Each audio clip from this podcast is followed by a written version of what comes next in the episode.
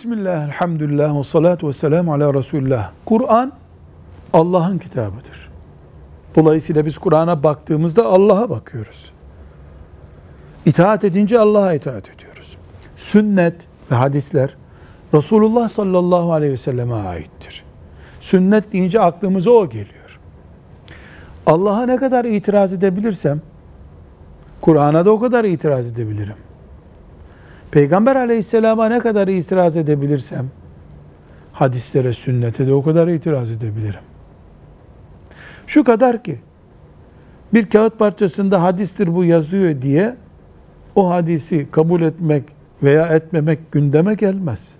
Gerçekten Peygamber aleyhisselama ait olduğu belli olan bir hadisi bilerek reddeden birisi, peygamberi reddeden birisi gibidir.